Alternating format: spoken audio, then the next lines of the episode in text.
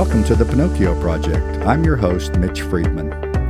Ideas have consequences, and every day you're exposed to ideas that promise human flourishing. Our mission here on the Pinocchio Project is to equip you to examine these everyday ideas so that you can determine for yourself whether or not they deliver on their promises.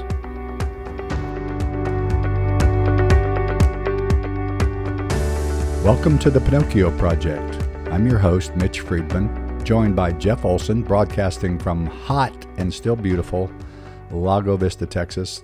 Lago means lake. There is still some lake, but unless we get some rain, it may be Pondo Vista, Texas at some point. So today, what we're going to do is we're going to continue and wrap up our little mini theme uh, titled You Keep Using That Word. And this is a little thematic series designed for the church herself. Uh, our first installment on You Keep Using That Word, I don't think it means what you think it means, was the word grace. And what we uh, summarized was that grace is not a thing, but a person. And grace is to be understood as the person, the gift of Jesus Christ and all that He has provided for us and all that He expects from us, including moral purity. And then our next installment, we had part one of You Keep Using That Word. I don't think it means what you think it means. And the word is justice. And justice is a lively topic in culture today. And the culture is insisting that the church adopts and imports its definition and expression and practice of justice as to what I would call a more secular understanding.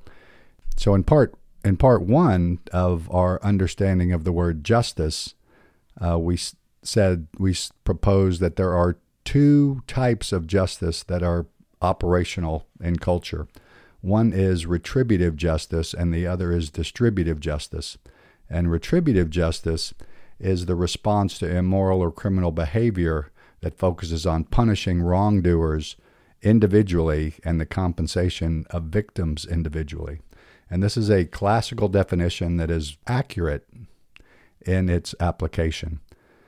In culture today, because of what we've seen through various wrongdoings by police in the George Floyd and Breonna Taylor circumstances, where there are obvious wrongdoings by individuals, we have now been told culturally that these wrongdoings are actually the responsibility of groups, whether they be police forces in general or ethnicities such as uh, white people. And these wrongdoings are res- the responsibility of groups and not individuals. And these actual or perceived wrongdoings uh, in history are the responsibility of people in the current moment, meaning that currently the whites are responsible for making reparations to groups of people who are non whites in history for the wrongdoings actual perceived in those historical settings.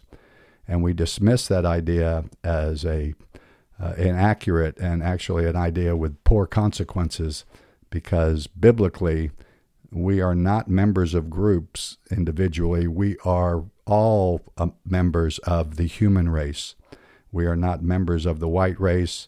We are not members of the black race or the Hispanic race.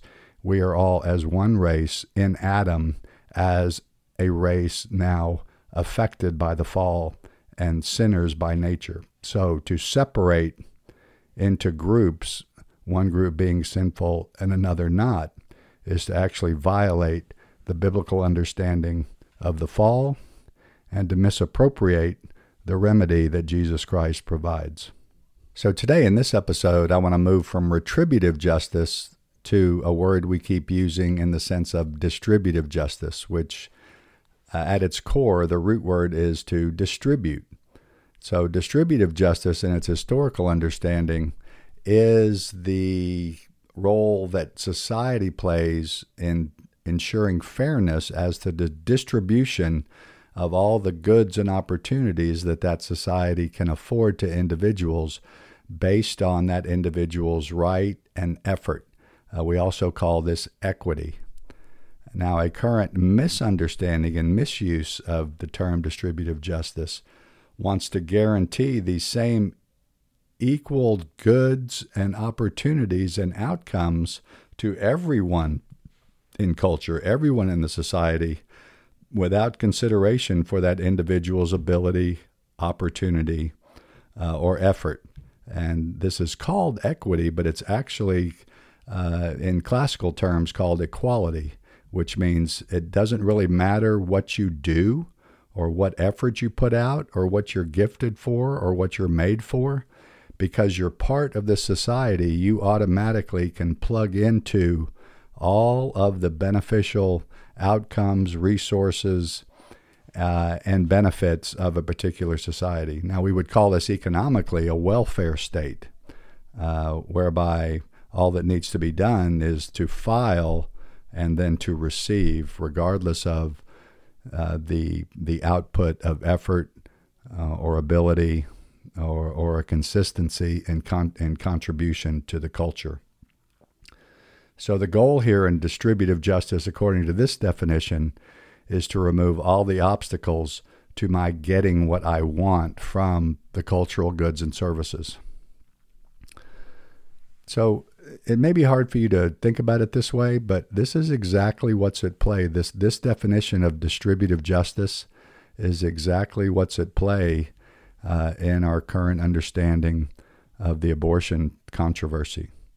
Uh, while it is about freedom uh, for me to express myself sexually, uh, which is a huge value in, in culture, it's also about the picture of what's required for women to be quote unquote equal with men. And to be equal with men, women have to be now freed from the burden of their own reproductive system. And in order to be free from their own reproductive system, they must have complete access at all time to uh, violate their own biological makeup and to uh, exterminate whatever happens in their womb in order to continue to plug in to society's goods and services. So, this at its basic core is a denial and a reversal of their created order and the purposes for their body. So, literally, women are at war with their own bodies and their demand for distributive justice. Now, I'm not going to go any further without reminding everybody that it takes two to tango, quote unquote, and and men are indeed to be held responsible for their own misuse of their bodies and their abuse of, of women in their lives for the purposes of their own sexual gratification. And women now have this demand that they are putting forth and now screaming because that right seemingly is in danger to be free, like a man is, from the consequences of sexual activity, or what they would call freedom. We would call in a biblical worldview that that's bondage to a bad idea. Because if my expression of freedom actually impinges on or denies the rights of a child being created in the womb, then we have then seen the actual disuse, misuse, abuse of the created order and the denial. And almost always, when we have these demands for our own rights and autonomy, you see that the the victims are the ones who are those with the least power, uh, the ones with no voice, now seen not as a blessing, but an obstacle to me receiving everything that I deserve from society and from culture. So we see, as we always remind ourselves in a biblical worldview, in reality, ideas have consequences, that the results of living in a distributive justice model, like we've described, where regardless of what's going on in my biological reality, that I demand my preferred benefits, regardless of what it takes, all obstacles are removed, even even the the fruit of my womb. We see that the consequences are dangerously toxic and devastating over time. psychologically, spiritually, culturally, and economically.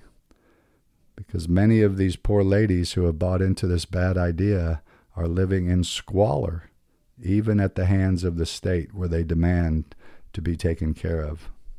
A biblical worldview, ladies and gentlemen, demands our alignment and cooperation with the physical abilities that we have been given by purpose and design by our Creator. And now we've been told to fill the earth in the origin mandates, both the creation mandate and the cultural mandate. And so when we say you keep using this word, I'm not sure it means what you think it means in reference to distributive justice. Flourishing demands that I align myself and I cooperate with the way my Creator made me and what He's made me for in order to live out a life that not just benefits me with peace and security, but ensures the propagation, the perpetuation of the next generation. Uh, before I close, I think one of the things I need to point out is our demand to have no babies or fewer babies is actually uh, counterproductive to our economic well being because never in the history of the world, in the study of all cultures and civilizations, will you ever see a flourishing economy and a flourishing creative culture that consists of a dwindling, diminishing birth rate. And all statistics show for the last several decades that our demand for distributive justice in order to align ourselves with all of the opportunities that we think are the most flourishing flourishing ways to live we've seen that we are now sawing the, the, the limb off the tree that supports us because we will not see a next generation of economic workforce as we diminish. So I hope this has helped you a little bit. Uh, I'm certainly interested in uh, in some feedback. I know this is a difficult topic, and it seems like maybe we are quote unquote picking on on women. And I would just say uh, I, I'm a man. Obviously, uh, I empathize. Uh, I have compassion, uh, and it breaks my heart to see the bondage that our culture is in, where women have been convinced that to be fully realized as a woman, uh, they have to be more like men and free from all these entanglements, quote unquote, and go to war with their own bodies. Men, if you're listening to this, take responsibility, restrain yourself, bear your burden in ensuring the propagation and health of the next generation. For the Pinocchio Project, this is Mitch Friedman signing off. Thanks so much for being with us on the Pinocchio Project today. If this podcast has value for you, please subscribe or follow, give us a five star rating, and share. If you have an everyday idea you'd like to submit for us to examine, simply email us at pinocchioprojectpod at gmail.com. We're on Twitter at pinocchiopod, or you can hit the links in the show notes below. Thanks again for listening.